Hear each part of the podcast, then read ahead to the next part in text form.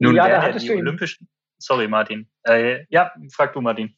Äh, nee, leg du ruhig los. Ich habe schon so viel gelabert. Äh. Willkommen zurück. Hier meldet sich der Runners World Podcast mit der nunmehr 59. Folge. Das sind ganz schön viele, aber es ist wie mit dem Laufen selbst. Es gibt ja eigentlich gar keinen Grund aufzuhören. Heute haben wir jemanden im Podcast zu Gast, der auch so ganz und gar nicht ans Aufhören denkt. Im Gegenteil, sondern gerade richtig durchstartet im Laufen. Simon Boch ist es, so viel kann ich schon mal verraten. Meine beiden Kollegen Martin und Henning haben sich mit ihm unterhalten. Und das Gespräch, das könnt ihr euch jetzt anhören. Viel Spaß dabei.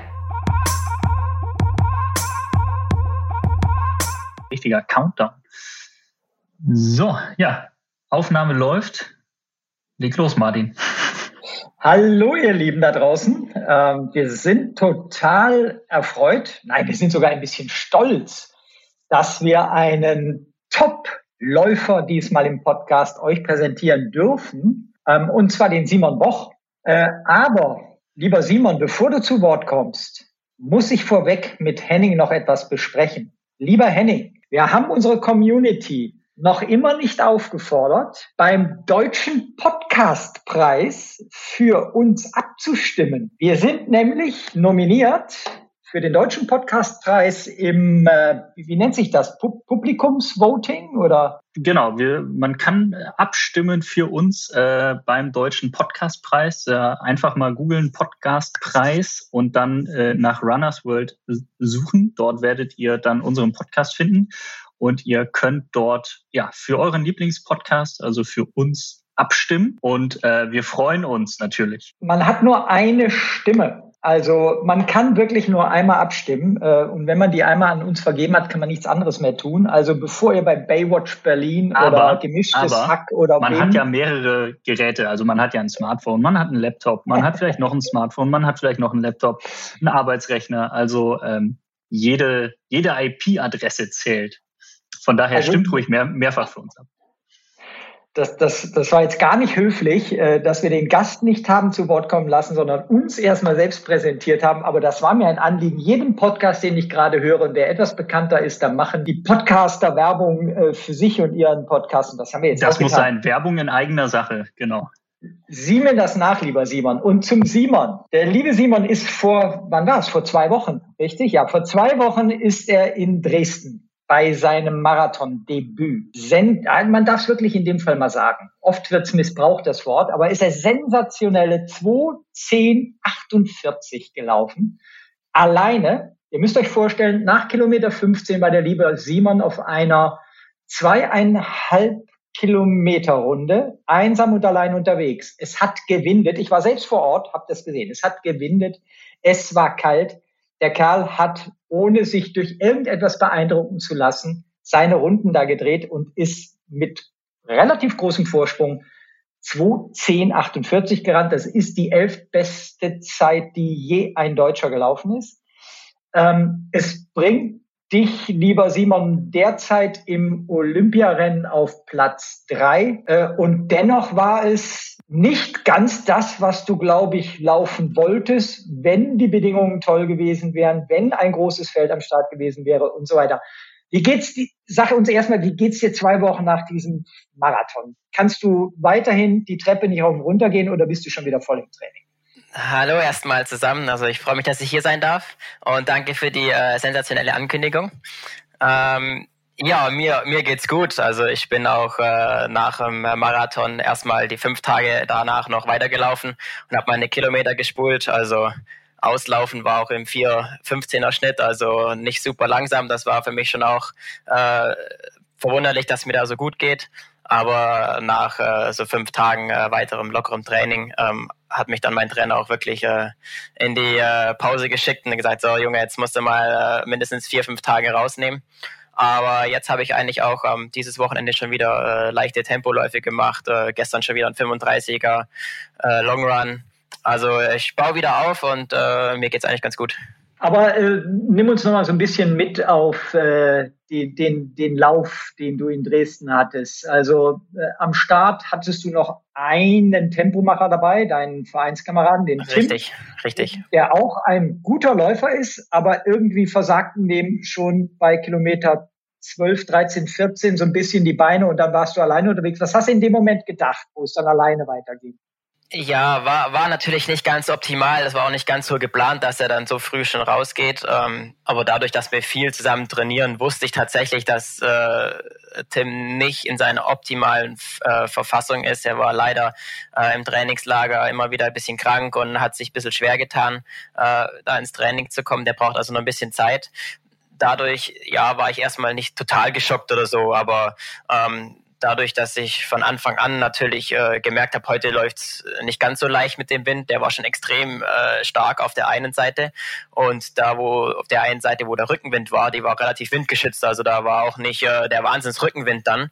Ähm, ja, aber ich, ich war eigentlich überzeugt, dass ich sehr gut drauf bin und habe dann da gesagt, okay, gut, also 42 Kilometer sind 42 Kilometer. Ist erstmal egal, ob ich es alleine mache oder in einer Gruppe. Da muss ich jetzt einfach durch. Mir ist jetzt erstmal in der Situation nichts anderes übrig geblieben und habe dann einfach versucht, da das Beste draus zu machen.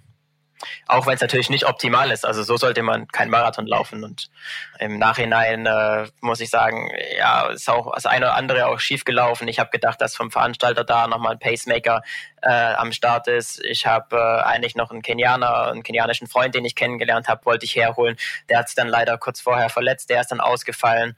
Im Verein selber war nochmal der ein oder andere Tempomacher geplant, die dann irgendwie auch ausgefallen sind. Und dann stand man tatsächlich dann nur noch zu zweit da, ich und der Tim. Was dann im Nachhinein mit dem Wetter natürlich vielleicht äh, ein bisschen naiv war. Äh, das hätte man besser machen müssen. Aber gut, so war es nun mal und dann habe ich einfach versucht, das Beste draus zu machen. Man, man hat von außen hat man so den Eindruck gehabt, äh, relativ spät, aber dann doch so ab Kilometer 35 konnte man ja auch an den Zwischenzeiten natürlich dann wurde es schwer. Und äh, ich kann dir sagen, so am Rande ähm, des, des Start- und Zielbereichs ging erst nur immer die, die Frau deines Trainers auf und ab. Äh, und dann begann aber auch äh, dein Trainer Kurt äh, dort auf und ab zu rennen und immer äh, nervöser die Zeiten zu checken. Da merkte man, okay, es lief nicht mehr ganz so rund. Äh, ich glaube, es tat dann doch schon weh hinten raus, oder? Ja, auf jeden Fall. Also das hat, äh, ich sag mal, ab Kilometer 25, 28 hat schon extrem weh getan da war ich dann auch so mal ein bisschen am Zweifeln, weil ich natürlich die Uhr immer gesehen habe, dass sie, dass die Endzeit immer langsamer wird. Und ich äh, wusste, okay, das, das wird heute noch ein langes Stück und das ist noch, äh, es sind noch über zehn Kilometer und ja, es, es war schon schwierig dann. Aber ich muss sagen, dass ich mich eher tatsächlich bei Kilometer 35 so für mich wieder aufraffen konnte und das Tempo wieder leicht erhöhen konnte. Aber es ist, ist natürlich schwierig. Aber ja, es war einfach der Wind geschuldet. Der Wind war extrem stark auf der einen Seite. Da kamen richtige Windböen rein. Da habe ich äh, unfassbar viel Zeit verloren und auch einfach unfassbar viel Kraft, weil ich habe dann da tatsächlich der Kilometer auf der einen Seite, die waren immer dann so 3,10 etwa. Ähm, und auf der anderen Seite habe ich am Anfang noch unter drei Minuten dann gepaced.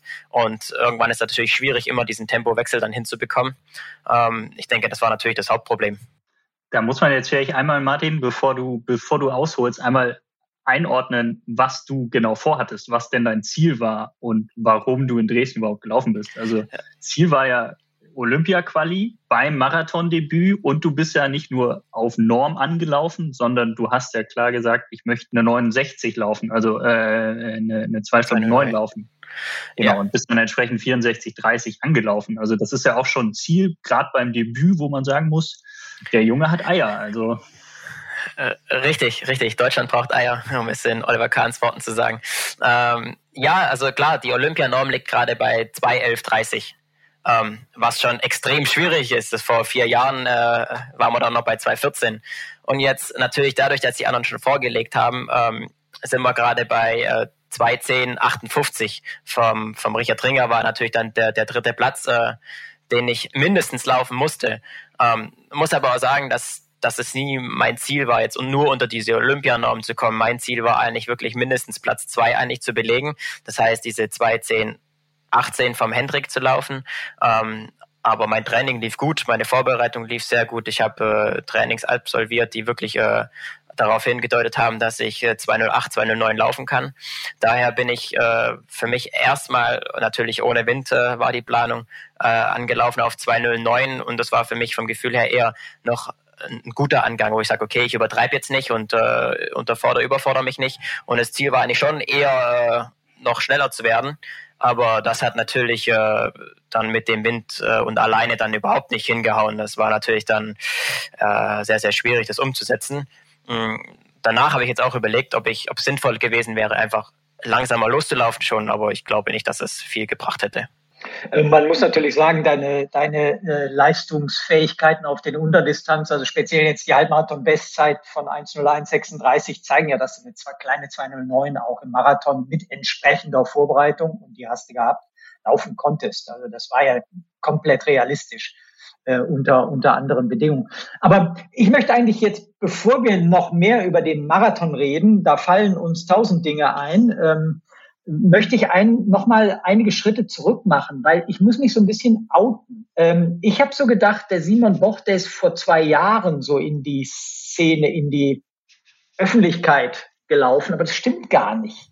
Du bist schon 2017 bist du deutscher 10.000 Meter Meister geworden. Ich hatte das völlig vergessen. Ähm, du bist also schon sehr viel länger dabei.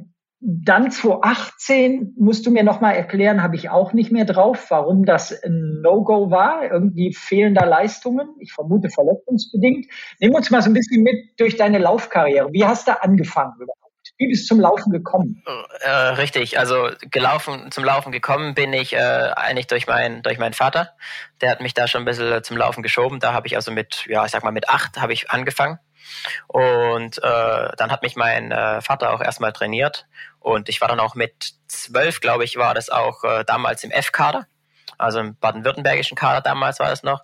Und da konnte ich eigentlich schon sagen, dass ich mit äh, 11, 12 schon, schon wusste, äh, was ich mal schaffen will, wo ich hin will. Da war schon das Ziel auch, dass ich mal zur Olympia will, dass ich Nationaltrikot tragen will und so.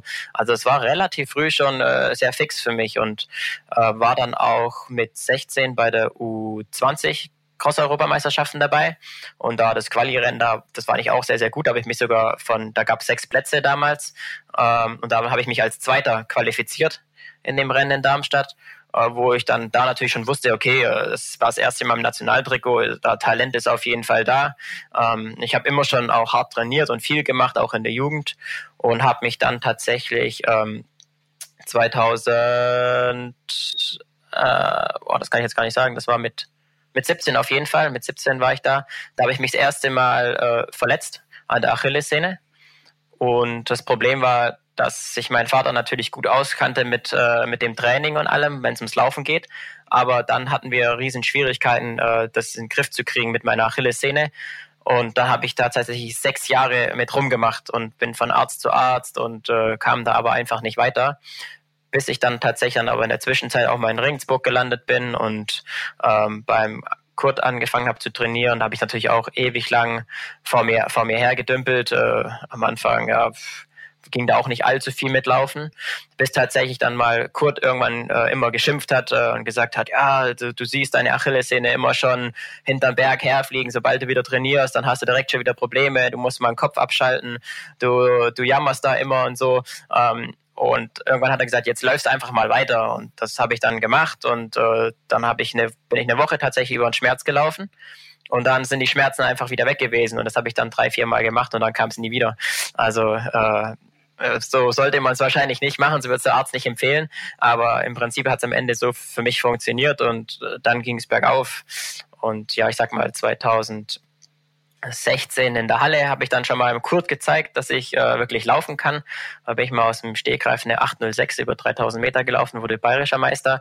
Das war so äh, vereinsintern auf jeden Fall äh, so ein guter Ausgang für mich, wo Kurt gesagt hatte auch so, oh, der, der Junge kann laufen, das ist, das ist ja richtig super, dass wir den hier im Team haben. Das wusste ich ja gar nicht. Ähm, und dann ja 2017 äh, natürlich mit dem äh, deutschen Meistertitel. Der war natürlich auch äh, überraschend. Klar wollte ich eine Medaille, aber dass ich dann da gewonnen habe, auch das war ja auch eigentlich ein ziemlich äh, cooles Rennen. Da erinnere ich mich auch selber gerne zurück, als Amanal da von Anfang an schon weggestürmt ist und drei Runden vor Schluss gefühlt noch 100 Meter Vorsprung hatte und äh, Sebastian Reinwand hat dann drei Runden da vor vor Schluss angegriffen und ich habe mich eigentlich nur auf den Silberplatz äh, fokussiert und bin bei ihm dran geblieben. Und der hat mich dann quasi zum Amanal äh, vorgeführt und dann habe ich den erst, erst die letzten 100 Meter überholen können. Das war natürlich für mich auch eine Riesensensation und das so im Rückblick wahrscheinlich auch mit meinem Lieblingsrennen, das ich äh, gerne nochmal so hätte. Das hat schon Spaß gemacht. Deutsche Meistertitel hast du danach auch noch geholt, ähm, aber es war sehr wahrscheinlich so der überraschendste äh, Titel erstmal. Ja, richtig. Das war auf jeden Fall so der überraschendste und auf der Bahn einfach der besonderste, so wie er zustande gekommen ist. Ich glaube, meine Schlussrunde war dann eine 55er Schlussrunde. Das hat sich schon einfach äh, gut angefühlt, weil die anderen davor mit Sicherheit auch so Richtung 60er Runden waren, die letzten drei, also die letzten 1200 waren da sehr, sehr schnell. Das hat sich damals für mich einfach, äh, hat mich geflasht, so, das hat sich nach Fliegen angefühlt und das, das, das war schon cool dann, da, da tatsächlich dann zu gewinnen. Da habe ich mich auch damals riesig gefreut und das war schon wichtig für den Kopf auch, dass man da so einen einen, so einen, so einen Motivationsmacher auch hatte dann wieder für die Zukunft. Ähm, äh, sag uns noch mal kurz, was, was waren deine Probleme an der Achillessehne? Gleitgewebe entzündet, so der Klassiker, oder? Ähm, ja, tatsächlich war es es auch am Ende. Also man hat, äh, die Ärzte haben am Anfang viel der Achillessehne herumgefummelt und äh, die auch gespritzt und äh, ich habe alles Mögliche versucht, ähm, stillgelegt, äh, dann auch auf dem Fahrrad barfuß gewesen. Ich war auch mit dem Fahrrad mit Skistiefeln, um das stillzuhalten. Da habe ich jede Menge ausprobiert. Ähm, aber ich glaube, am Ende war es wirklich die, die Sehenscheide, äh, wo quasi wie so Flüssigkeit drin war. Ähm, und das immer wieder dick wurde. Und das Komische bei mir war, dass es halt manchmal an einem Morgen oder an einem Tag war super dick und hat total geschmerzt. Und wenn ich Glück hatte, war es am nächsten Tag komplett wieder weg. Und sie war wieder schön schlank, die Achillessehne. Also manchmal hat es aber dann auch bis zu sechs Wochen gedauert. Also da, da wusste ich nie so auf, auf was kommt, was passiert. Und das war das Problem. Und am Ende, ja, dadurch, dass ich eben dann drüber trainiert habe und ähm, dann jetzt mir auch damals, dann, als es rauskam, so mit dem Lymphomaten, den habe ich mir auch gekauft. Das hat mir auch sehr, sehr gut getan. So einfach so diese Flüssigkeit, die da sich immer im, im Achillessehne quasi gestaut hat, dass ich die immer direkt nach dem Training schon abtransportiert habe. Ähm, und das war, das war schon mal sehr, sehr gut. Oder mit äh, Kompressionssocken zum Beispiel habe ich auch mal zwei, drei Jahre lang gefühlt sechs Nächte geschlafen damit ich nicht morgens aufwache und eine dicke Achillessehne hatte. Ähm, das ist natürlich auch was, was wahrscheinlich keiner empfehlen würde, aber für mich hat das funktioniert und das waren so die Sachen, wo ich jetzt gemacht habe und seitdem kam das auch nie wieder. Ähm, jetzt wäre natürlich, wie du schon eben auch sagtest, der schlechteste Tipp für unsere Zuhörerinnen, ähm, äh, zu sagen, lauft über eure Achillessehnenbeschwerden äh, drüber. Das kann mal gut sein, ähm, gerade wenn es um, um Leistungssport geht, glaube ich, muss man auch mal die Zähne zusammenbeißen. Was sind denn jetzt so, äh, nur kleiner Exkurs, was sind so die Dinge, die du vermutlich heute noch tust, um da beschwerdefrei zu bleiben? Gibt es da irgendeine Übung, irgendwas, was du weiterhin empfehlen kannst? Also so eine spezielle Übung tatsächlich habe ich nicht. Ähm, was ich aber ähm, beibehalten habe, ist äh, gerade dieses viele Dehnen und Mobilisieren. Ähm, das mache ich sicher vier bis fünf Mal die Woche, eine Dreiviertelstunde, was relativ viel ist. Ähm, und ja, wie gesagt, also mit meinem Lymphomat mache ich äh, relativ viel. Da liege ich doch auch vier, fünf Mal die Woche rein, eine Dreiviertelstunde. Ähm, das ist so das, das, was ich eigentlich am meisten dagegen tue, aber jetzt eigentlich keine speziellen Übungen. Also ich schaue wirklich, dass ich einfach in der Hüfte, im Sprunggelenk äh, da einfach mobil bleib, äh, flexibel bleib, immer gestretcht bin, äh, dass ich nie in diese äh, dieses Gefühl kommt, dass ich sage, boah, bin ich aber steif vom, vom Laufschritt, dass ich immer frei bin. Aber das ist jetzt nicht nur auch für meine Verletzung gut, sondern auch einfach für den Laufstil, weil ich glaube, wenn der Laufschritt äh, beschränkt ist, weil ich muskulär oder von der Bewegung, vom Bewegungsapparat nicht frei bin, dann kann ich auch nicht schnell laufen. Und daher nimmt sich das für mich einfach äh, die Hand, dass ich sage, für die Verletzung, äh, für die dass ich nicht, dass ich beschwerdefrei bleibe, brauche ich gerade diese Mobilisation und äh, dieses, dieses Dehnen auch, aber auch genauso, um einen schnellen Schritt laufen zu können. Äh, äh ganz kurz, was war dann 2018? Da, da war es noch mal die Sehne, oder? Äh, 2018 tatsächlich hatte ich eine Blutvergiftung. Das äh, lief ziemlich dumm. Da habe ich äh, neue Einlagen bekommen und habe dann ein paar Blasen gehabt. Die habe ich auch alle schön abgetaped und abgeklebt gehabt. Und das von meiner Freundin, die äh, angehende Krankenschwester ist, hatte das alles wunderbar abgeklebt. Und tatsächlich an der Seite, am Fuß, so, ach, das, ich würde es nicht mal fast Blase nennen. Das war so was ganz, ganz Kleines. Und da habe ich irgendwie wahrscheinlich mit dem Finger dran rumgefummelt gehabt, äh, bevor ich das abgeklebt hatte. Und das hat sich dann entzündet und dann ja, lag ich äh, zehn Tage im Krankenhaus und habe mich da auf der Station von meiner ähm, Freundin wieder gesund pflegen lassen. Aber das hat mich natürlich dann die Saison gekostet, wenn man dann mal zehn Tage im Bett liegt und dann eigentlich nicht aufstehen darf. Ähm, äh, ja, war da die Saison gelaufen und da bin ich auch in Blitzhausen mal noch die äh, 10.000 Meter auf der Bahn gelaufen, aber das, das war schon ein furchtbares Rennen, das war ja, das war das härteste Rennen wahrscheinlich in meinem Leben und hatte danach auch wieder ein bisschen Hüftschmerzen, ähm, weil es einfach, weil ich einfach muskulär überhaupt nicht bereit war für so ein Rennen. Und dann hast du zu, 2019 hast du Fahrt aufgenommen und 2020 bist du so richtig durchgestartet. Ich würde sagen, 2020 hast du ja dann wirklich äh, spätestens mit, dem, mit der Halbmarathon-WM so den Schritt von der nationalen Spitze ja in die internationale äh, Spitze gemacht. Da ähm, hat speziell, also bei der Halbmarathon WM hat alles gepasst irgendwie. Äh, kann man kann man das so, so sehen? Und natürlich interessiert uns, was hast du verändert? Gab es irgendwas oder war es einfach eine Entwicklung, die da weitergegangen ist? Ja, also was ich davor angefangen hatte, tatsächlich, äh, wir waren in, in St. Moritz mal wieder im Höhentrainingslager. Das hat äh, im Team und mir auf jeden Fall schon mal sehr, sehr gut getan. Aber ich denke, dass es bei mir hauptsächlich äh, die Entwicklung war. Äh, dadurch, dass ich eben lange verletzt war und viele Jahre hart alternativ trainiert habe, aber nicht laufen konnte, habe ich so das Gefühl, ich äh, ich hänge da so ein bisschen in meinem Jugendalter fest von der Entwicklung. Als Jugendlicher, wenn man da äh, läuft, so zwischen, wenn ich so denke, zwischen 12 und 17, da ist man jedes Jahr einfach schneller gelaufen, weil man einfach älter wurde, weil man sich entwickelt hat. Und dadurch, dass mir dann zwischendurch mal sechs Jahre vom Laufen her weggefallen sind, bin ich jetzt wieder daran, mich wieder hochzuentwickeln. Und dadurch habe ich so das Hauptgefühl, mit jedem Schritt, den ich laufe und mehr trainieren kann, kann ich auch bessere äh, Wettkämpfe laufen. Gerade am Anfang, wo ich erstmal gut geworden bin dann oder verletzungsfrei war, da konnte ich dann noch nicht so die Umfänge laufen wie jetzt. Da habe ich dann mal 100 Kilometer äh, trainiert, habe ich mal 120 gemacht und dann war das schon Erfolg. Da war mal eine 150er, 160er Woche, war absolutes Highlight für mich, äh, so 2017 oder so. Ähm, und mittlerweile jetzt in der Marathonvorbereitung laufe ich 220 Kilometer oder 200, relativ viel und das ist ganz normal. Wenn ich dann nur noch 150 laufe, dann habe ich schon eine super Regenerationswoche und merke schon richtig, wie der Körper da ganz anders reagiert wie vor drei Jahren. Und ich denke, das ist so mein, mein äh, Haupterfolg Erfolg, dass ich sage, dass es da immer weiter vorangeht. Also dann bist du eigentlich, du wirst nächste Woche 27, äh, wenn ich das jetzt richtig gesehen äh, habe. Richtig, richtig. Genau, dann bist du quasi jetzt noch gar nicht 27, sondern eigentlich erst 2021 und hast so diesen, diesen Sprung, den man normalerweise in dieser Phase eben macht, den du gerade beschrieben hast, der kommt jetzt bei dir. Und offenbar ist es ja wirklich so. Ne? Also ja, genau. letztes Jahr, dieses Jahr. Das, das, das erhoffe ich mir auf jeden Fall so ein bisschen. Und habe auch eigentlich so vom, vom Training noch gar nicht das Gefühl, dass ich jetzt irgendwo am Ende bin, ähm, sondern dass es, dass es eigentlich erst losgeht. Und das finde ich eigentlich äh, sehr, sehr gut. Jetzt auch zum Beispiel über die, über die 10 Kilometer auf der Straße mit meiner 2801. Das äh, ist so auch so aus der Marathonvorbereitung zustande gekommen. Ich habe wirklich viel Marathon-Pace dann da davor natürlich trainiert gehabt, ja, äh, unfassbar viele Longruns gemacht, aber dieses diese zwei 48, äh, glaube ich, ist es über die 10 Kilometer, die 28,0. Diese Pace bin ich wirklich ähm, vier Kilometer lang gelaufen und das war genau der Mittwoch vorher. Davor war wahrscheinlich mein, mein schnellster Kilometer, ja, lass es so zwei, 2,53, 2,55 gewesen sein und das der lag schon eine Weile zurück. Also da ging das wirklich aus der Grundlage und da hoffe ich mir natürlich schon auch noch mehr, wenn da jetzt das Bahnspezifische, das 10.000 Meter Spezifische noch ein bisschen dazukommt. Mich, mich würde interessieren, die Olympischen Spiele hätten ja eigentlich letztes Jahr 2020 stattfinden sollen. Da war das Thema Marathon zumindest in meiner Wahrnehmung bei dir noch kein Thema. Du hast dich ja jetzt erst für die Olympischen Spiele jetzt Stand jetzt qualifiziert oder darum bemüht, die Qualifikation zu erreichen, als die Olympischen Spiele eben auf 2021 verschoben wurden. Ähm, bist du jetzt so ein quasi so ein kleiner Profiteur dieser Verlegung auf dieses Jahr oder was, was hast du dir, was hättest du dir sonst für dieses Jahr vorgenommen, für 2021 so?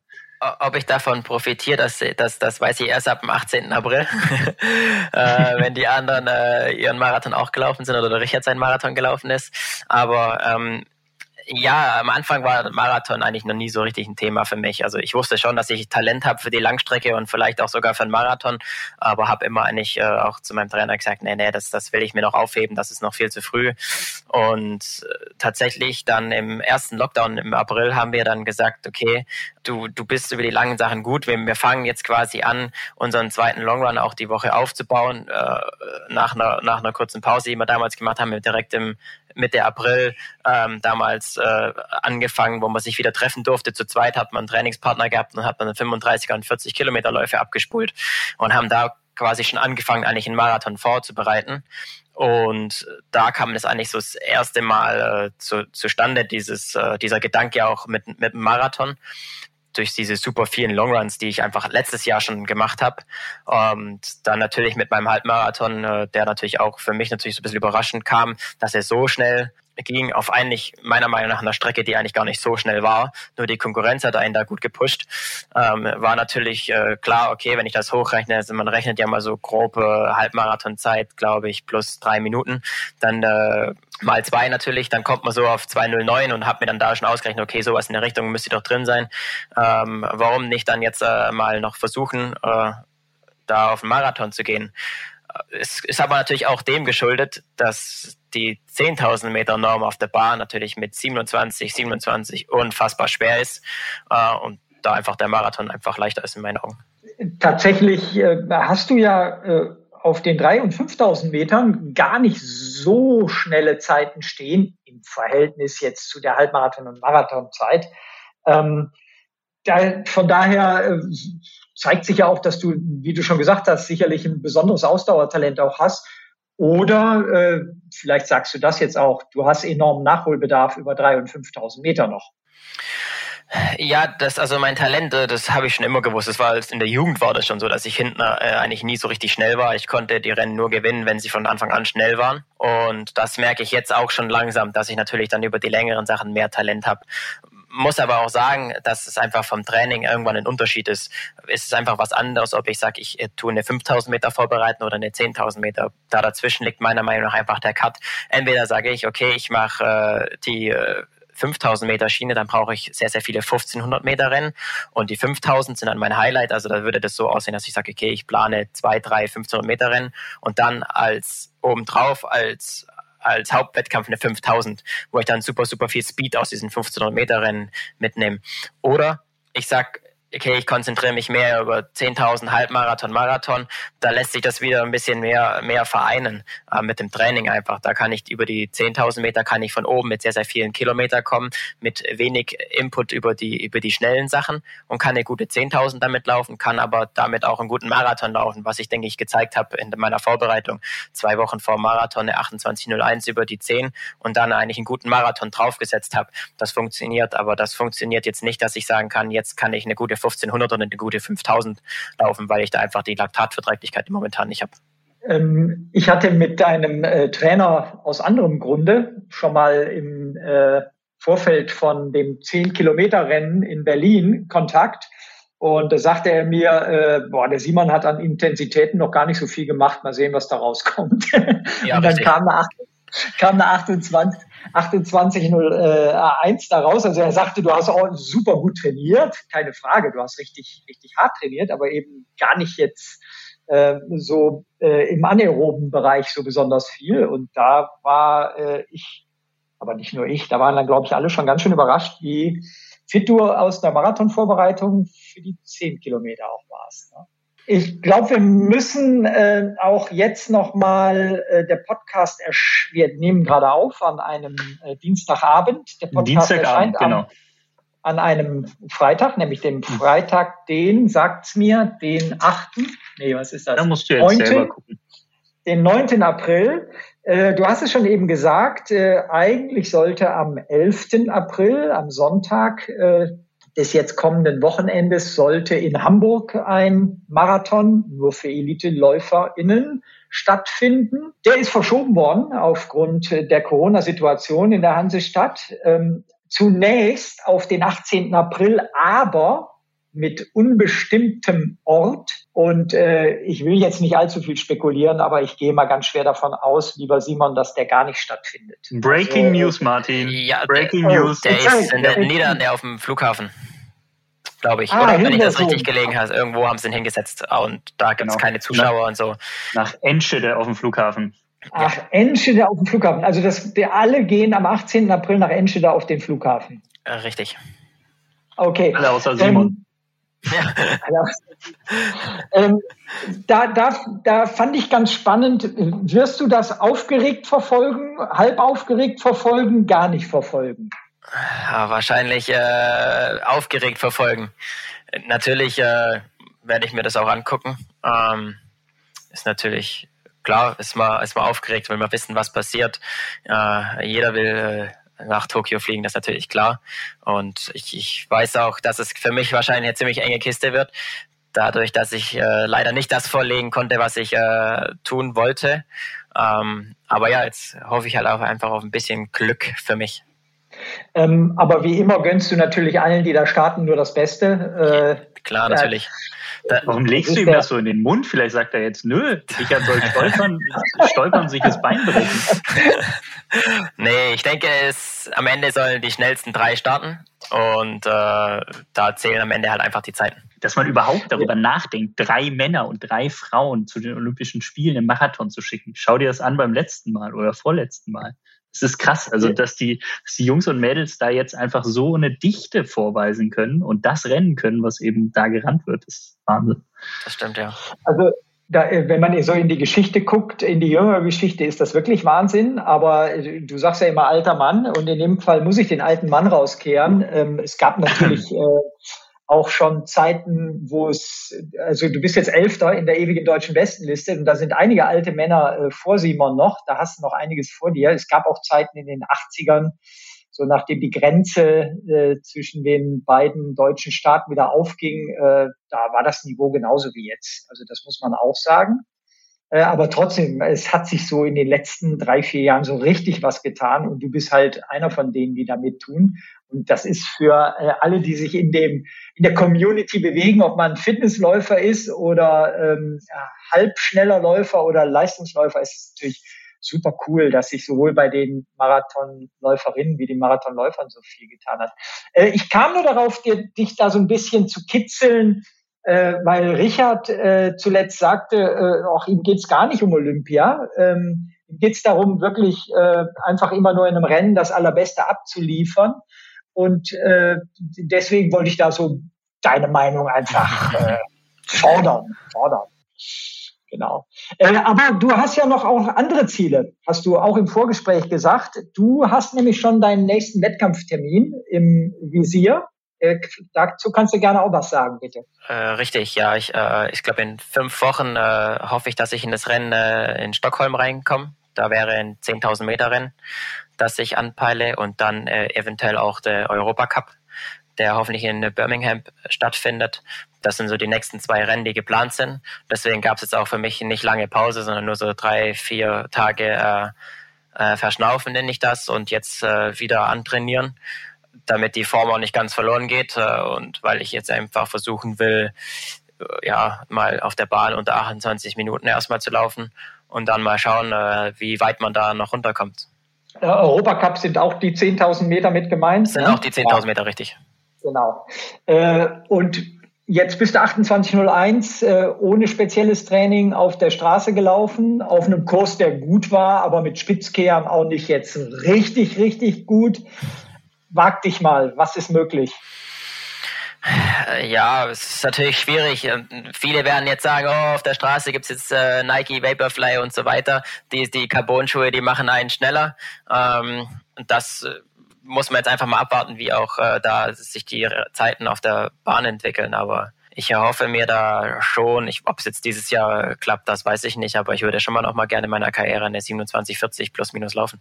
Naja, und es gibt ja auch die entsprechenden Spikes inzwischen. Richtig, die, die gibt es auch, die stehen auch in meinem Keller, die werden jetzt demnächst rausgeholt, da freue ich mich schon drauf. aber die haben ja keine, aber die Nikes, muss ich sagen, haben keine Carbonplatte drin, also die haben nur diesen Schaum vom Vaporfly auch mit drin, was meiner Meinung nach auch die Revolution an dem neuen Schuh jetzt ist. Also viele sagen immer, oh, Carbonplatte, das macht den Schuh schneller, ist aber meiner Meinung nach Quatsch. Ähm, Carbonplatte hat Heilige Selassie schon in seinem Schuh drin gehabt und äh, ist schnell gelaufen, aber da hat sich auch keiner drüber beschwert. Das ist jetzt einfach meiner Meinung nach auch die Kombination ähm, mit, mit der dicken Sohle, was natürlich die Dämpfung äh, die, die ganze Muskulatur, Sehnenapparat äh, schont, wo es dann gerade auf der zweiten Hälfte gerade von einem Marathon dann äh, besser geht. Aber ich würde auch jetzt die schnellen Zeiten äh, nicht äh, nur auf die Schuhe zum Beispiel schieben. Ähm, viele vergessen, dass das auch in diesem Corona-Jahr gab es wenig Wettkämpfe. Viele haben einfach gesagt, okay, ich trainiere weiter, ich mache weiter mein Grundlagentraining, ich trainiere das, was ich nicht kann und arbeite hart an mir. Und wenn ich jetzt sage, ich habe mit einem ja, ein Sprung von 20 Sekunden, dann ist das vielleicht ganz normal. Und jetzt überspringe ich ein Jahr, dann habe ich schon mal einen, äh, einen Sprung von äh, 40 Sekunden. Dann gibt's die Schuhe, die vielleicht einem noch ein bisschen einen Vorsprung geben, also rechne ich nochmal 20 Sekunden drauf, dann bin ich bei einer Minute und dadurch kommen natürlich jetzt diese schnellen Zeiten zustande. Aber ich muss sagen, ich finde das äh, schade, dass manche sagen, oh, wir brauchen neue Bestenlisten und so, nur weil es jetzt neue Schuhe gibt. Ähm, das ist meiner Meinung nach Quatsch. Also wenn du mit einem, sage ich jetzt einfach mal, mit einem Vaporfly einen scheiß Tag hast, dann wirst du mit dem auch nicht schnell laufen. Nee, absolut. Natürlich ist das ein Thema, was wir jeden Tag auch diskutieren. Ähm, und ähm, auf anderem Niveau als du, aber auch mit den Schuhen natürlich rumexperimentieren. Und ähm, ich, ich gehöre tatsächlich auch zu denen, ähm, die sagen, es macht keinen Sinn, immer zurückzugucken. Also äh, die, die Welt dreht sich weiter und natürlich auch ähm, die, die Entwicklung von Material. Ähm, es muss nur jemanden geben, und den gibt es, irgendeine Kommission, die dafür sorgt, dass Regeln eingehalten werden. Und das ist ja in, im Moment der Fall. Deswegen wurde ja auch die Zwischensohlenhöhe bemess, äh, äh, eingeschränkt ähm, und müssen sich alle Hersteller daran halten. Deswegen dürfen wir keine Sprungfedern im Schuh haben und so. Das, das finde ich wichtig. Und alles andere ist dann, ja, äh, gönnt das doch uns, die wir früher auch mal versucht haben, schnell zu rennen, dass wir dann so sagen, ja, früher war alles dann aber doch viel schwerer und so. Das, das interessiert euch junge Leute doch gar nicht. Da könnt ihr ja drüber hinweglächeln. Das ist doch, ist doch okay. Das werdet ihr auch in 20 Jahren tun. Ja, richtig. Ich finde das genehm. Was mich aber interessiert, aber ich weiß, dass du da ein vermutlich schwieriger Gesprächspartner bist, da Kind deines Trainers. Ähm, was macht ihr im Training speziell vielleicht besser oder anders in Regensburg als anderswo? Weil die Dichte von tollen LäuferInnen ist enorm groß dort seit Jahren bisschen kenne ich ja das Trainingsprinzip, aber sag du mal, was, was darfst du uns sagen? Was, was macht dein Training aus speziell? Ich, ich denke, unser Training äh, macht aus, dass wir die vielen Kilometer nicht scheuen. Also ich, ich glaube, viele haben Angst, wenn sie zu viel machen und äh, ins Übertraining kommen. Ähm, aber ich sag gerade äh, Kilometer, wenn die nicht äh, zu schnell sind, wenn die im richtigen Bereich trainiert werden, die, äh, ist das, ist das äh, super, super wichtig, dass man einfach viel läuft. Und wir laufen schon auch viel. Und gerade die, die schnellen Sachen sind eher eher weniger im Training. Klar, im Sommer wird's mehr, im Winter konzentrieren wir uns aber sehr, sehr auf äh, unsere Kilometer, auf unsere Longruns, äh, dass es im Frühjahr dann auch ähm, zusammengesetzt wird zwischen Tempoläufen und Longruns. Das heißt, man läuft auch mal 20 Kilometer, bevor man auf die Bahn geht, was natürlich ein ganz anderes Training im Endeffekt äh, hat, äh, wie wenn ich jetzt nur drei Kilometer einlaufe und dann ein Bahnprogramm mache. Und wenn ich dann sage, ich laufe 20 Kilometer vorher und mache dann noch äh, 10 mal 1000 drauf, ist das was ganz anderes. Ähm, das denke ich mal ist zum Beispiel das eine, was, was uns unterscheidet. Und ähm, man muss es einfach da richtig rantasten und dann, glaube ich, ist es sehr, sehr wichtig. Und man sieht das ja auch bei den Afrikanern, äh, wo ich denke, die trainieren ähnlich. Ich habe es jetzt auch in Kenia gesehen. Äh, es ist nicht immer entscheidend, auch äh, genau die Pace zu laufen oder alles hundertprozentig abzustimmen, sondern einfach zu laufen. Man muss viel laufen, man muss weit laufen. Ja. Und ich habe auch durchaus jetzt in der Marathonvorbereitung natürlich äh, Wochen gehabt, wo ich zwei Longruns hatte, das heißt 35 und 40 Kilometer und an den Zwischentagen aber noch drei Läufe hatte, die über 20 Kilometer waren. Ähm, und ich denke, sowas, äh, weiß ich nicht, ob das äh, allzu viele machen. Ich glaube, in Deutschland wird meiner Meinung nach noch ein bisschen zu viel geballert. Aber das ist natürlich für mich auch äh, für mich leicht zu sagen als, als Langstreckenläufer. Man muss natürlich als Kurzstreckler natürlich auch anders trainieren. Aber das Training scheint ja dann hervorragend zu dir zu passen. Also, äh, weil wenn man bedenkt, Philipp Flieger ist vor, jetzt muss ich rechnen, anderthalb Jahren knapp von Kurt Regen weggegangen und hat entschieden, okay, alles klar, ich, ich brauche irgendwie einen neuen Reiz, was auch immer die Gründe dahinter äh, waren, aber trainiert halt jetzt nach äh, Renato Canova, der ja nun doch ein bisschen andere Ansätze hat, als eben das, was du gerade beschrieben hast mit Kilometerschrubben. Ähm, glaubst du, dass das auch eine Typsache ist, ob das Training in der Art funktioniert? Ja, auf jeden Fall. Also es ist schon typabhängig. Ich muss auch zum Beispiel sagen, dass mir das Training immer besser taugt oder ich besser in Schwung bin, wenn ich tatsächlich das Wettkampftempo selber gar nicht so oft laufe. Ähm, klar, denkt man immer so für sich selber, fürs Ego und so, man braucht das, man muss sich bestätigen, man muss sehen, wo man steht und äh, muss äh, schnell laufen und äh, will im Training dann schneller laufen. Als man eigentlich muss äh, oder diese Vorgaben vom Trainer muss man immer überbieten oder so. Das ist für mich einfach, das gehört zum emotionalen Training. Ja. Ich versuche da äh, wirklich im Training äh, rational ranzugehen und muss wissen, äh, was funktioniert für mich, was äh, funktioniert, funktioniert nicht. Es gibt so viele, die äh, hart trainieren und am Ende dann sage ich, ja, das ist einfach nur emotionales Training. Wenn dann da einer schnell äh, springt und äh, meint, er muss jetzt heute den Tempodauerlauf draus zu machen, dann äh, sage ich einfach, gut, Freunde, dann viel Spaß und tschüss. Ich, bei mir steht es ganz anderes auf dem Plan. Da versuche ich sehr, sehr rational zu bleiben und das hat mir auch mein, mein Trainer beigebracht und ähm, das funktioniert für mich sehr, sehr gut. Es ist jetzt auch, äh, sehe ich immer wieder im Sommer die letzten Jahre, wenn ich sehr, sehr intensiv trainiert habe und viel versucht habe, das, das gerade zum Beispiel ein 5000 Meter Tempo zu adaptieren und das immer wieder bedient habe, bedient habe, bedient habe, dass ich dann im Wettkampf selber einfach das Gefühl hatte, boah, ich bin müde, ich bin ausgelaugt, ich kann das Tempo überhaupt nicht mehr laufen. Und wenn ich aber mehr von der Ausdauer herkomme und eigentlich in dem Tempobereich das vielleicht erst ein, zwei Mal angetippt habe im Training, dass ich dann unheimlich frisch in der, in dem Bereich bin aber das trifft jetzt einfach auf, auf mich zu. Da fühle ich mich am wohlsten. Wenn ich jetzt zum Beispiel auf mein, zu meinem Trainingspartner rüberschaue, zum Tim, mit dem ich eigentlich sehr, sehr viel mache, würde ich sagen, bei dem trifft das nicht zu. Der muss wieder gerade in seinem 10.000 Meter Tempo oder so, das, da muss der mehr laufen. Wenn er das zum ersten Mal läuft, da habe ich immer so das Gefühl, boah, das ist ja totaler Limit, der kann keinen Meter schneller laufen. Wenn er das zum fünften, sechsten Mal macht, dann sieht das richtig locker aus. Und das ist bei mir und bei ihm zum Beispiel ein bisschen unterschiedlich. Das muss man einfach anpassen im Training. Ähm, und dann finde ich aber, dass das sehr, sehr gut funktioniert und da jeder seinen Weg finden muss. Aber man kann ja schon sagen, dass das, was du erwähnt hast, äh, schon auch Trainingskonzept ist bei euch oder von deinem Trainer grundsätzlich. Ja. Und dass darauf ja offensichtlich auch Erfolge über jetzt inzwischen Jahre aufgebaut worden sind dass dann durchaus auch mal jemand, der damit groß geworden ist, einen neuen Reiz sich sucht. Das finde ich jetzt auch äh, gar nicht so ungewöhnlich, wie das bei Philipp Flieger der Fall war. Ja, äh, ich glaub, finde das auch in Ordnung. Also muss, muss natürlich auch immer jeder äh, selber entscheiden, welche Wege er da geht. Und ja, Philipp hat ja auch lange beim, beim Kurt trainiert. Und wenn er mal da mal sagt, irgendwann, äh, man braucht jetzt mal was Neues, man muss ein Neues versuchen, ähm, dann ist es natürlich vollkommen in Ordnung. Ja, ähm, äh, könnte man sagen oder würdest du sagen, so wenn man es wenn pauschalisieren möchte, dass du mehr Umfang machst als andere, die in dem Leistungsbereich unterwegs sind, aber geringere Intensitäten oder kann man das so pauschal jetzt nicht sagen? Das ist schwierig, weiß ich jetzt nicht. Ich weiß natürlich auch nicht genau, was, was trainieren die anderen. Ja.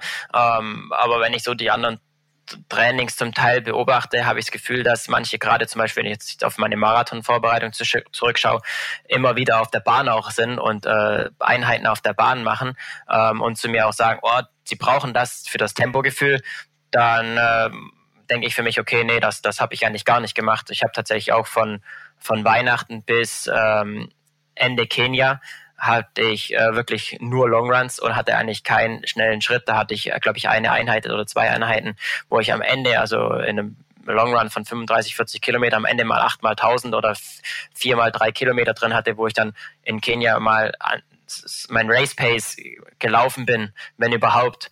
Ähm, und dann, als ich erst wieder zurückgekommen bin, wo ich dann noch etwa äh, ja, es waren da, glaube ich, so, so sechs, sechs, sieben Wochen bis äh, zum, zum Marathon, habe ich erst angefangen, äh, dann äh, Tempoläufe oder Longruns zu machen, wo ich dann äh, in das Spezifische reingegangen bin. Das waren dann quasi so Einheiten wie 20 Kilometer Vorbelastung und dann 15 Kilometer auf der Bahn in, in, in Race Pace. Und dann dreht sich das irgendwann so um, dass ich sage, okay, die 20 Kilometer Vorbelastung werden nur noch 10 Kilometer, aber dafür sind die Race Pace äh, nicht mehr, nur, nicht nur noch 15 Kilometer, sondern 25. Und da gibt es dann aber auch nur bei mir, boah, das waren vielleicht drei, drei, vier Einheiten, die ich in die Richtung gemacht habe. Am Ende dann nochmal Einheiten auch ohne Vorbelastung, das aber dann mehr zum, sag ich mal, das Tempo adaptieren noch ein bisschen und äh, einfach auch gleichzeitig zu regenerieren. Wenn man dann nur noch zehn Kilometer zum Beispiel auf der Bahn in, in Race Pace läuft, ohne Vorbelastung, das ist dann schon eigentlich äh, wirklich äh, Regeneration. Ja. Ich bin auch am Mittwoch am Mittwoch vorm Rennen, also dann drei Tage vorm Rennen, habe ich meine letzte Einheit gemacht. Das waren zum Beispiel zehn Kilometer auf der Bahn in, bin ich in 30,04 gelaufen, um einfach da nochmal das Tempogefühl zu kriegen. Ähm, was wir komplett außen vor gelassen haben, äh, worauf wir unbedingt nochmal zu sprechen kommen müssen, ist, das Ganze ist sehr zeitaufwendig, was du da machst. Klar, es gibt viel zeitaufwendigere Sportarten als das Laufen, sicherlich. Aber das ist zeitaufwendig, wenn man weit über 200 Kilometer in der Woche läuft und das mehr oder weniger regelmäßig. Du hast aber, als ich dich wegen des Podcasts Termin anfragt, hast du mir gesagt, du Martin, Dienstag, Mittwoch, da kann ich erst am Abend. Deswegen nehmen wir diesen Podcast jetzt um 20 Uhr auf, weil tagsüber muss ich arbeiten. Hey, Henning konnte es kaum glauben, ich ehrlich gesagt auch nicht. Sag uns ich wusste bitte, es nicht, nee. Kurzer Exkurs. Du arbeitest neben diesem Vollprofi-Lauftum. Was machst du? Wie machst du das? Machst du das immer? Da, da, musst du uns jetzt noch einmal mitnehmen, bitte, kurz. Äh, richtig, richtig. Ich habe äh, meine Ausbildung und da, wo ich jetzt auch arbeite, beim Laufenberg König äh, in Regensburg in der Altstadt gemacht. Ähm, da arbeite ich jetzt auch noch. Ich bin da im Prinzip noch 15 Stunden die Woche.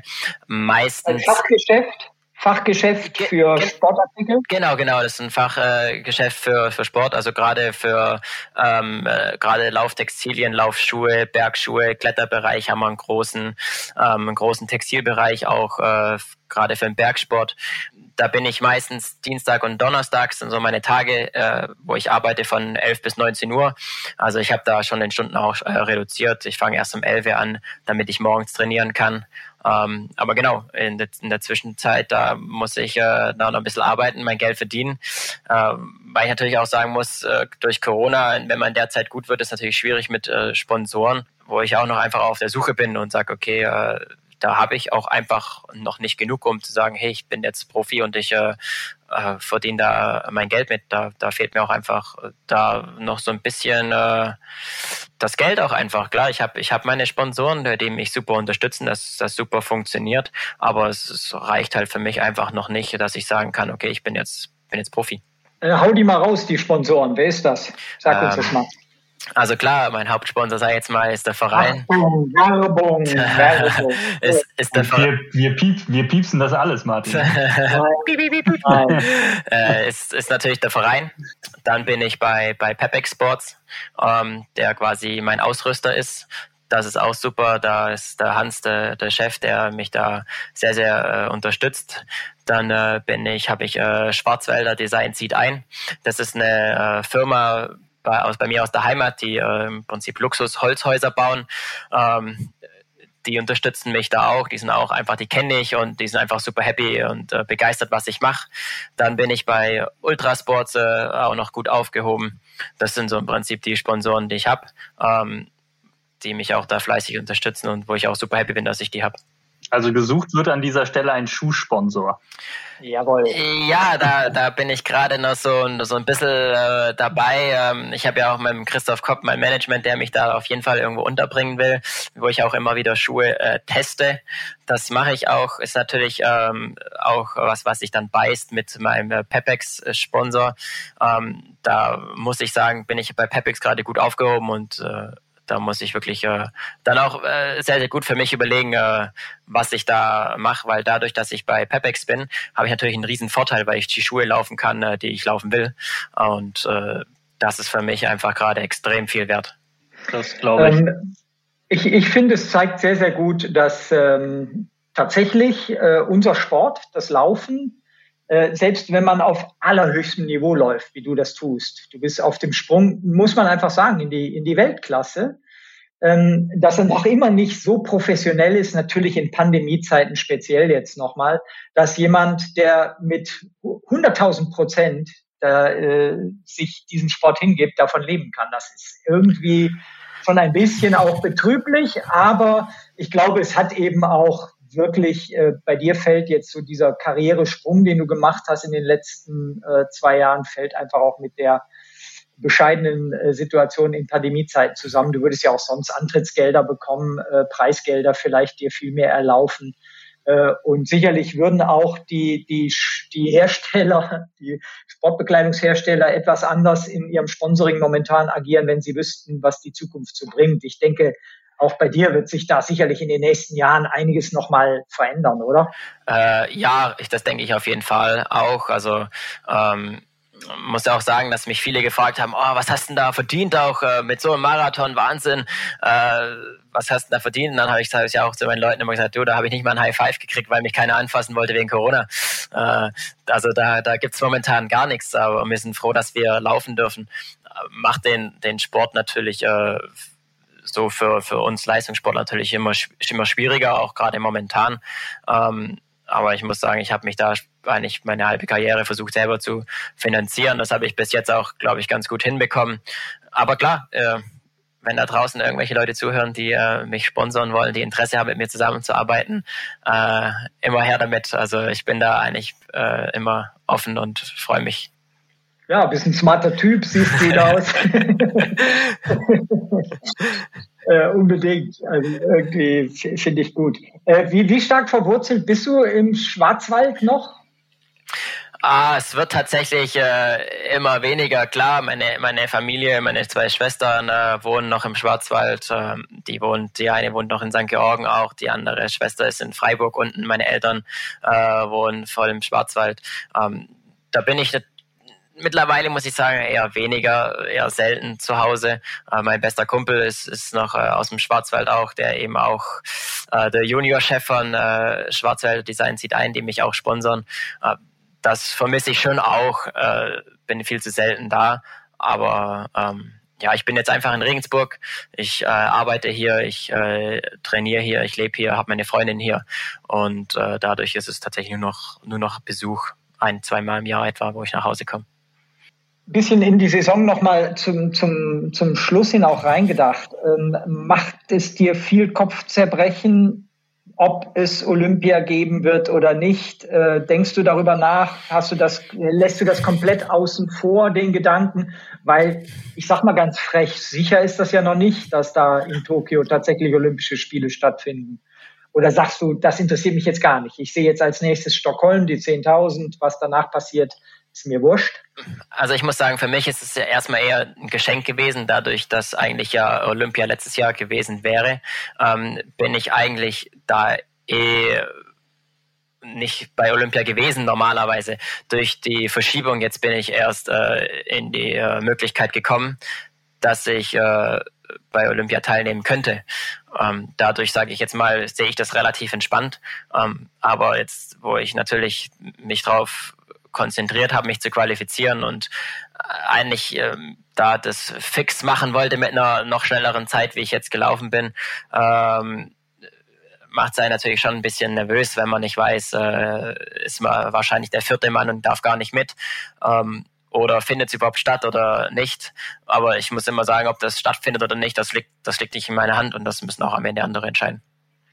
Ja, und in anderthalb Wochen wirst du da ja auch Gewissheit haben, zumindest was deine, deine Position angeht im, im, im deutschen, äh, im deutschen Feld. Also wenn dann der, der Marathon, an dem Richard ähm, teilnimmt, da jetzt in Enschede dann rum ist, dann sollte es ja eigentlich keine weitere Möglichkeit mehr geben, nehme ich mal an. Richtig, ich denke auch. Also ist im Prinzip auch der Wettkampf oder das Rennen ist im Prinzip um Olympia, ist äh, vom, über Richard und mich. Ähm, einer von uns zwei äh, ist da der dritte Mann. Ähm, und da muss man jetzt einfach mal abwarten, was, was Richard läuft. Ich denke mit Sicherheit, dass er so schnell laufen kann. Aber ich denke, im Marathon, das sind 42 Kilometer, da gehört auch noch ein bisschen Glück da, dazu. Genau, muss er, muss er auch erstmal umsetzen, auch wenn er, wenn er das Talent sicherlich hat. Richtig. Ich habe tatsächlich eine, eine ergänzende Frage, Simon. Und zwar bist du ja jetzt Marathonläufer. Das ist auch was, was du nach dem Lauf in Dresden direkt gesagt hast. Ich bin jetzt Marathonläufer.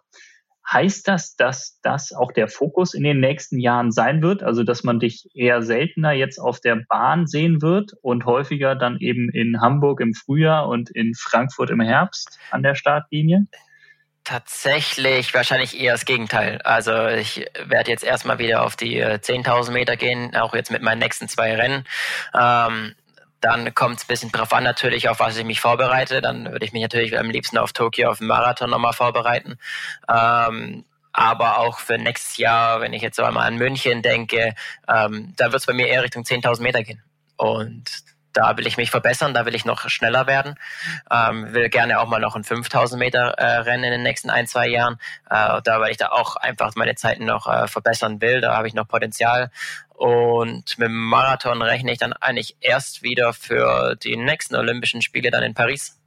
Alles klar, na, spannend. Also das, da bist du ja nicht der Einzige, der nach dem ersten Marathon nochmal den, den Schritt zurück auf die Bahn wagt. Das war bei Amana ja eigentlich auch so geplant. Nun der jagte ja auch eigentlich nochmal die, die Olympianorm über 10.000 Meter, hatte er zumindest dann nach seiner, nach seinem ersten Marathon in Valencia gesagt. Ja, richtig. Ich denke auch, es ist immer ein guter Schritt. Äh, ich will äh, in dem Marathon-Geschäft, sag ich mal, vom, vom Training her in eine Marathon, in die andere Vorbereitung, äh, da, da will ich jetzt erstmal noch gar nicht reinrutschen, weil ich glaube, es ist einfach wichtig, um sich auch im Marathon weiterzuentwickeln, ähm, auch noch über die Unterdistanzen zu verbessern. Hm, was mich noch interessieren würde, war das jetzt für dich so ein, so ein Punkt, wo du gesagt hast oder gedacht hast, ach, eigentlich wäre ich aber schon gern bei einem richtig großen Stadtmarathon das erste Mal diese Distanz gelaufen, weil das war jetzt in Dresden eine für die derzeitigen Bedingungen äh, eher, eher noch große Veranstaltung, aber alles war getestet, kleiner Rahmen, kleines Starterfeld, äh, keine, keine wirklichen Zuschauer an der Strecke, auch wenn da ein paar vereinzelte Leute irgendwie rumstanden, aber ich glaube, die gehörten alle irgendwie, das waren die Betreuer von den anderen Läufern. Richtig. Ähm, also keine öffentliche Veranstaltung im klassischen Sinne wärst du lieber, lieber woanders in Berlin deinen ersten Marathon gelaufen oder ist dir das eigentlich völlig egal? Ähm, also wo der Marathon ist, wäre mir erstmal äh, egal. Ähm, ich mir war jetzt auch froh, dass ich überhaupt irgendwo die Chance noch bekommen habe, äh, einen Marathon zu laufen. Aber klar, äh, es wäre natürlich cooler gewesen, wenn da ein Riesenfeld gewesen wäre, einen großen Stadtmarathon, äh, vor allem auch äh, eine gute Spitzen, Spitzengruppe, gutes Feld da auch ähm, mit der, mit der ganzen Weltklasse am Start zu stehen. Da denke ich jetzt aber weniger an das Rennen, wo es stattfindet oder einfach an den großen Rahmen, sondern auch einfach an meine Zeit. Äh, ich bin jetzt auf einem zweieinhalb Kilometer Kurs gelaufen, was mich erstmal nicht gestört hat, aber was natürlich mit dem Wind äh, für, eine schnelle Zeit äh, natürlich ein Desaster war. Und ich denke, wenn ich jetzt einen großen Marathon gehabt hätte, wo man bei 2.09 durchaus auch mal mit 10, 15 Leuten laufen kann, dass ich da ja mein Ziel mit äh, mindestens zwei Minuten schneller auch erreicht hätte, was mich natürlich äh, deutlich äh, zufriedener gestimmt hätte. Was du natürlich jetzt noch gar nicht erlebt hast, ist dieses unvergleichliche Gefühl, ähm, dass äh, durchaus unser Sport laufenden Massensport ist, ein Massenphänomen ist. Also das erlebt man ja dann an der Startlinie auch als Topläufer in äh, eines Berlin-Marathons, wo hinter einem weitere 40.000 Menschen stehen, die auch auf den Startschuss für diesen Marathon warten. Das ist dann schon so ein großes ganzes Ding. Also das macht ja auch so ein bisschen den Sport aus. Ich weiß jetzt nicht, du sagtest, dein Vater hat dich zum Laufen gebracht. Äh, ist das jemand, der, der dann heute selbst auch noch läuft? Dann wird er ja vermutlich auch eher so im, im Freizeitbereich laufen. Von daher wirst du dann eventuell sogar eine Beziehung zu den Freizeitathletin noch haben? Ja, also meine Hauptbeziehung äh, habe ich äh, zu den Freizeitläufern im Geschäft, weil die äh, zweimal die Woche bei mir vorbeikommen äh, und äh, Schuhe einkaufen. und aber ich finde, die gehören dazu. Ich, jeder, der mir erzählt, dass er unter 40 Minuten laufen will, der einen Marathon unter drei Stunden, unter vier Stunden, sage ich immer, das sind alles äh, Wahnsinnsleistungen, weil man muss immer überlegen, ich mache eigentlich auf Profi, ich arbeite immer eine 15 Stunden und laufe schnell. Andere, die arbeiten 40, 50 Stunden und, und laufen im Prinzip für, für ihre Verhältnisse auch super schnell. Also wenn ich jetzt Vollzeit arbeiten müsste und laufen soll, äh, glaube ich, wäre ich eher äh, ein, fauler Sack und äh, weiß nicht, ob ich am Abend nach der Arbeit mich nochmal rausquälen äh, könnte. Wenn ich sage, ich arbeite zweimal die Woche, dann ist das kein Problem. Aber wenn ich äh, äh die ganze Woche durcharbeite, glaube ich, wäre das eine ganz schön zähe Angelegenheit. Und daher muss ich sagen, ähm, habe ich immer höchsten Respekt vor der ganzen Masse, die da steht und äh, sich da auch äh, durchfightet.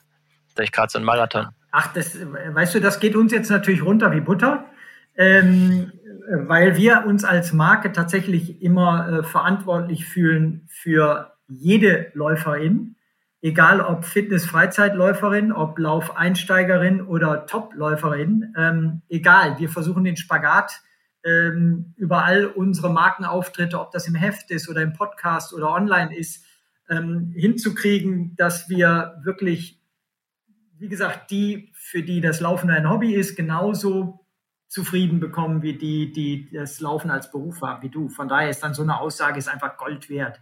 Die finde ich super. Und äh, wir müssen jetzt natürlich auch den Appell loswerden. Wir haben am Anfang Werbung für unseren äh, Podcast beim Podcastpreis gemacht.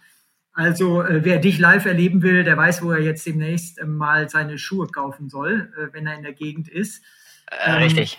Jetzt, jetzt, wünschen wir dir natürlich eigentlich auch, dass du noch weiter so durch die Decke gehst, dass du dann doch irgendwann ein paar Jahre keine Zeit mehr haben wirst, nebenher noch äh, im, im Laden zu stehen. Das wünschen wir dir natürlich irgendwie auch. Ne? Da sind wir so ein bisschen hin und her gerissen. Aber vielleicht die nächsten Monate hätte man noch ab und zu die Chance, dich dienstags und donnerstags äh, live zu erleben. Ja, auf jeden Fall. Also äh, das hoffe ich, hoffe ich natürlich auch. Aber ähm, auch wenn man wenn man Vollprofi ist, wenn der Tag mal kommen äh, sollte, wo ich dann mal sage, okay, ich, ich stehe jetzt nicht mehr regelmäßig äh, im, im Laufladen werde ich, denke ich, sicher äh, gerade im Laufenberg König zusammenarbeiten und äh, werde auf jeden Fall Tage anbieten, äh, wo man vielleicht auch einfach Termine bei mir machen kann, dass ich sage, okay, ähm, es gab früher mal ein Konzept, das ich vielleicht äh, mir überlegt habe, auch mal zu übernehmen. Ähm, dass ich äh, Samstag zum Beispiel einmal im Monat eine Laufbandanalyse anbiete, wo ich dann einfach äh, die Leute sich einen Termin machen können und ich sie berate mit zum Beispiel danach noch auf die Bahn gehen. Man macht äh, ein Lauf-ABC, Fußkräftigung im Sand und so. Also gerade auch immer Profi ist, ich denke mal einmal im Monat oder so drei Stunden irgendwo zu investieren. Das ist eine schöne Abwechslung. Das macht mir auch Spaß, einfach auch mein Wissen weiterzugeben äh, und dann trotzdem noch mit äh, meinem äh, Laufgeschäft äh, auch zusammenzuarbeiten. Ähm, Henning, wir hätten jetzt eigentlich noch tausend Fragen, aber ähm, es ist inzwischen spät geworden und der Simon muss morgen wieder hart trainieren, vermute ich mal. Äh, was steht morgen an? Was, was, hast du morgen auf dem Plan? Morgen äh, tatsächlich äh, nichts Besonderes. Morgen stehe ich äh, im Laden und verkaufe. Da habe ich dann ein bisschen einen regenerativeren Tag. Ähm, aber übermorgen äh, stehen dann wieder die ersten äh, Tempoläufe an. Aber ich glaube, wenn ich mich nicht täusche, sind die bei uns auf den Winzerhöhen. Das ist eine profilierte 3-Kilometer-Runde mit ein bisschen bergauf, bergab. Ähm, wo, glaube ich, ein Tausender-Programm noch drin ist. Aber das ist eigentlich nichts will. Es ist so ein bisschen nach äh, Einstiegstraining für mich nach dem Marathon. Äh, sag mal, wie schnell werden dann die Tausender sein? Etwa 2,45? Na, na, na, das ist, äh, wird äh, profilierter sein da oben. Da, äh, sag ich mal, wenn du so 3,10, 3,05, so Marathon-Pace plus minus, ähm, muss man sich da oben schon doch relativ strecken und das sollte noch äh, relativ gemütlich gehen, sage ich jetzt mal. Henning, bleibt dir noch eine Frage oder? Äh, ganz, ganz viele, aber du hast es schon angesprochen, der Podcast ist lang, es ist spät und äh, genau, wir, wir heben uns das dann auf für die äh, für den Podcast, wenn äh, Simon dann aus Tokio zurückkommt. Ich drücke ihm jetzt einfach mal die Daumen. Richard, dir drücke ich natürlich auch die Daumen, wenn du hier zuhören solltest. Ich drücke einfach immer jedem die, Daumen, die ich so habe. Dafür habe ich ja zwei, dass ich Richard und Simon die Daumen drücken kann. Ähm, nein, natürlich ähm, auf jeden Fall ein sehr beeindruckender, äh, noch junger Athlet natürlich. Wir haben ja festgestellt, er wird gar nicht 27, sondern 21, weil er sechs Jahre verpasst hat. Und ähm, ja, ich bin auf jeden Fall sehr gespannt und werde das äh, mit Freude verfolgen, was in den nächsten Wochen, Monaten und Jahren da passiert. Danke, danke. Hat mich gefreut, mit euch ein bisschen zu quatschen. Lieber Simon, danke, danke. Äh, wir müssen am Schluss nochmal deutscher-podcastpreis.de. Da müsst ihr, liebe Zuhörerinnen und Zuhörer, unbedingt draufgehen und Rannerswelt lesen. Ist nicht so selbstverständlich, dass ein Special Interest Podcast da zum Publikumsvoting äh, vorgeschlagen wird. Sind wir ganz stolz drauf. Habt ihr gehört? Noch stolzer sind wir zum hundertsten Mal auf Simon und seine Leistung und wir hören uns und sehen uns irgendwo wieder. Danke, danke. Ciao. Tschüss. Ja, dem ist eigentlich nicht mehr viel hinzuzufügen. Aber ich glaube, ich sage es trotzdem doch auch nochmal selbst. Stimmt sehr, sehr gerne für uns ab beim Deutschen Podcastpreis. Wir freuen uns über eure Stimme. Schön, dass ihr heute wieder mit dabei gewesen seid bei dieser Folge des Podcasts. Und seid das natürlich auch sehr gerne wieder bei der nächsten. Denn diese ist damit tatsächlich schon wieder zu Ende. Ich bin Ela Wildner und sage Tschüss, bis zum nächsten Mal.